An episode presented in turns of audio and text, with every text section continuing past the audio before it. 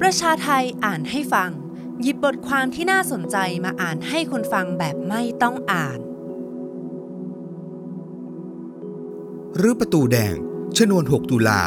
นิทรรศการบันทึกความรุนแรงรัฐต่อประชาชน โดยนัชชาตันติวิทยาพิทักษ์ เผยแพร่ครั้งแรกเมื่อวันที่ 20 มิถุนาปี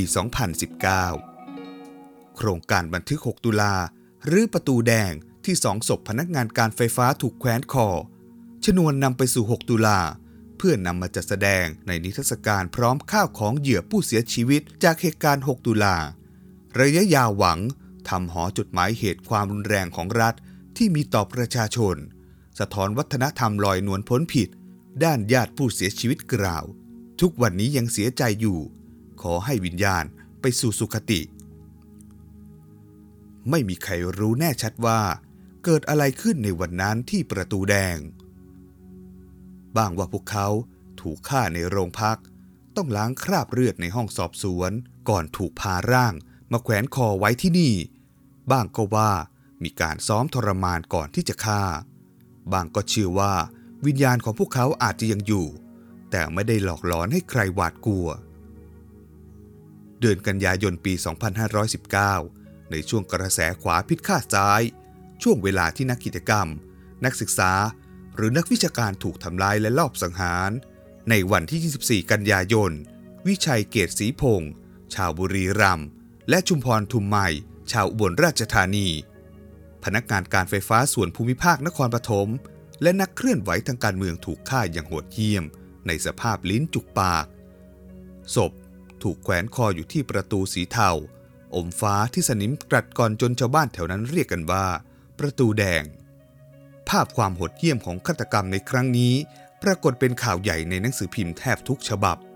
จากนั้นนักศึกษาธรรมศาสตร์ ได้แสดงละครเพื่อแสดงให้เห็นถึงความรุนแรงที่รัฐ กระทำกับประชาชนที่รณรงค์ต่อต้านการกลับมาของเผด็จการถนอมประพาสโดยมีฉากแขวนคอเลียนแบบเหตุการณ์ที่ประตูแดงนำไปสู่การใส่ร้ายป้ายสีว่า นักศึกษากระทำการหมิ่นพระบรมเดชานุภาพ องค์รัชทายาทเนื่องจากใบหน้า ของนักศึกษาที่แสดง เป็นคนถูกแขวนคอและไม้คล้ายกับองค์รัชทายาทซึ่งจะนำไปสู่ภาพเหตุการณ์ความรุนแรง 6 ตุลาคม หรือประตูแดง สู่นิทรรศการ และหอจดหมายเหตุความรุนแรงของรัฐต่อประชาชน ประตูแดงหลังเหตุการณ์เกือบ 43 ปีต่อมา ถูกขนย้ายในบ่ายวันที่ 18 มิถุนายน ปี 2562 ด้วยการริเริ่มของโครงการบันทึก 6 ตุลา พวกทองพวักรพันธ์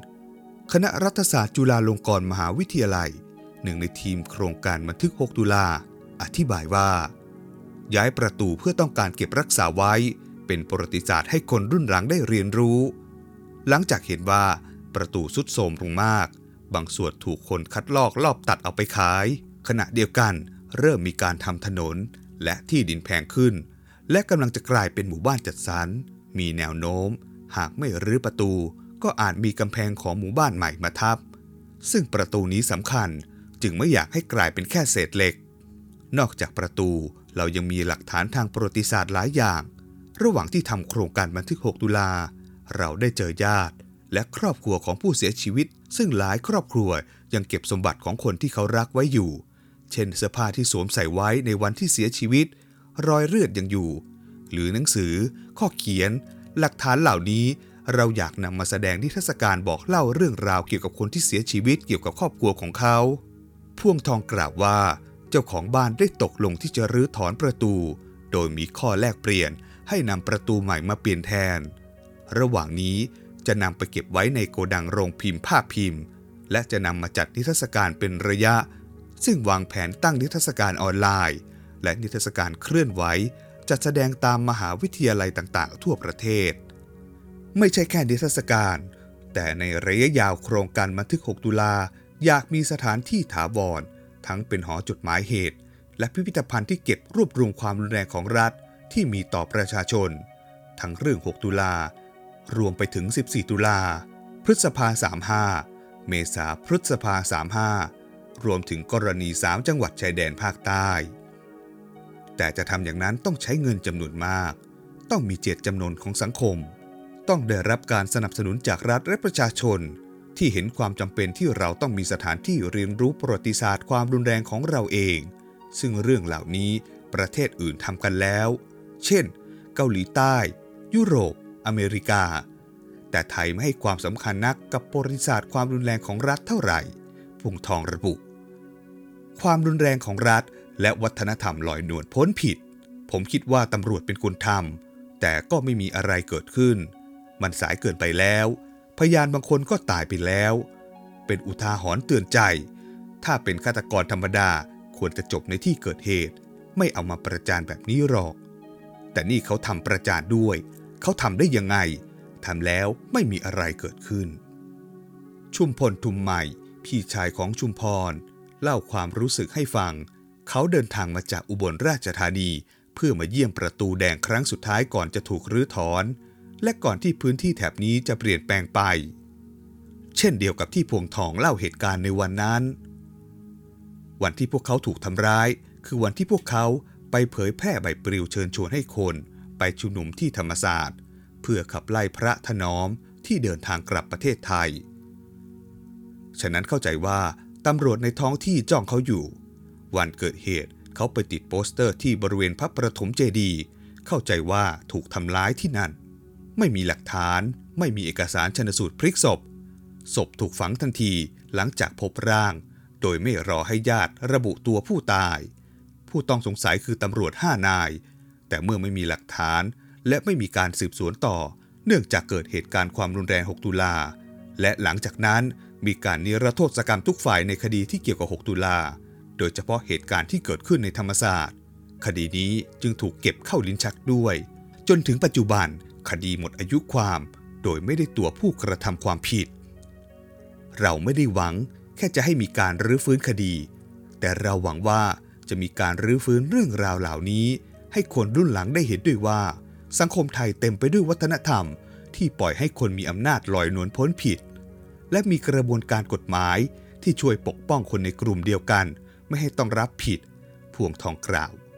ความเสียใจที่ยังคงอยู่ เขาเป็นคนดี ในบรรดาพี่น้อง 8-9 คน เขาดีที่สุด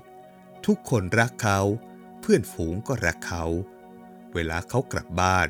คนจะมาหาเขา เขาจะดูแลพ่อแม่พี่น้องทุกคน แต่เขาตายก่อน พ่อแม่เสียใจ จนถึงตอนนี้พอถึงเดือนที่เขาตายญาติพี่น้องที่เหลือจะทำบุญทุกปี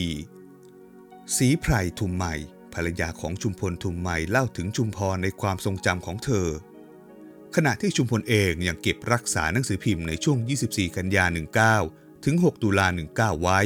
เพราะเกี่ยวข้องกับเรื่องของน้องชาย และอยากเก็บเอาไว้เป็นหลักฐาน เพื่อหาข้อเท็จจริงถ้าเป็นไปได้ เมื่อเราถามว่า เขาคิดยังไงกับคำว่าให้อภัย เขาหัวเราะขืนๆบอกว่า ถ้าคิดได้แบบนั้นก็เป็นสุข ถ้าคิดว่ากรรมใดคนใดก่อกรรมนั้นก็ได้กรรมนั้น ก่อกรรมดีไว้ก็ได้กรรมดี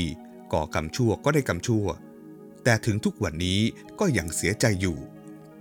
คนอยู่นอกเหตุการณ์อาจจะยังไม่คิดอะไรมาก แต่สำหรับผมตามวิสัยของธรรมชาติมนุษย์ มันมีความรัก ความคิดถึงกัน วันนี้เป็นวันสุดท้ายที่จะไม่มีอดีตแห่งนี้อีกแล้ว ขอให้วิญญาณน้องและวิชัยได้ไปดีมีสุขในทุกที่ มันจะจบแล้ว หายไปหมดแล้ว ไม่มีอะไรให้คิดอีก ชุมพลพูดปนสะอืดประวัติศาสตร์เคลื่อนที่ แต่การเมืองแห่งความเกลียดชังยังคงอยู่ สิตาการเกียงไกร อดีตนักศึกษามหาวิทยาลัยขอนแก่นที่อยู่ในเหตุการณ์ 6 ตุลา ผู้มาเยี่ยมประตูแดงครั้งสุดท้ายเล่าว่า ที่มาเพราะรู้สึกผูกพันกับเหตุการณ์ 6 ตุลา เหมือนเป็นความรับผิดชอบที่ต้องทำและขณะนี้ตนได้พยายามบันทึกเหตุการณ์ในแง่มุมของตัวเล็กๆ ที่อยู่ในเหตุการณ์ประวัติศาสตร์ หลักๆเลยก็คือชนชั้นปกครองทำอะไรก็ได้ ที่เขาจะรักษาอำนาจของเขา แม้กระทั่งฆ่าคนกลางเมือง เพื่อรักษาฐานอำนาจของเขา เป็นบทเรียนชิ้นใหญ่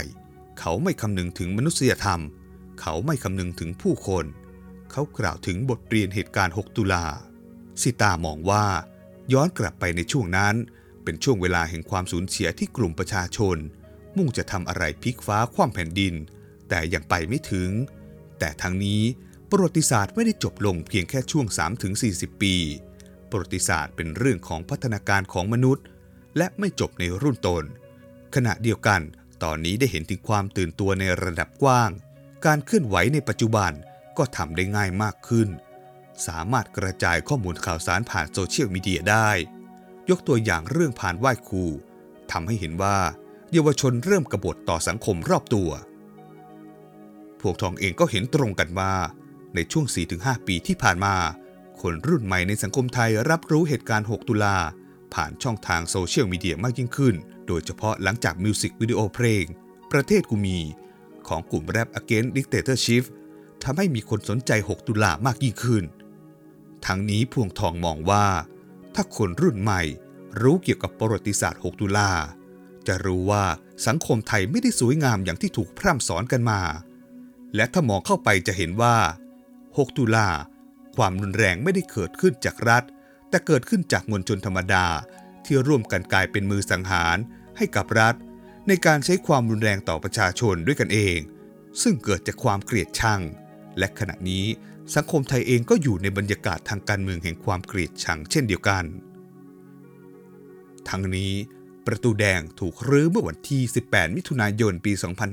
2562 เวลาประมาณ 15 นาฬิกา ที่ตำบลพระประโทนอำเภอเมือง จังหวัดนครปฐม อย่าลืมกดไลค์ กดแชร์ กด Subscribe แล้วคุณจะไม่พลาดทุกข่าวสารจากประชาไทย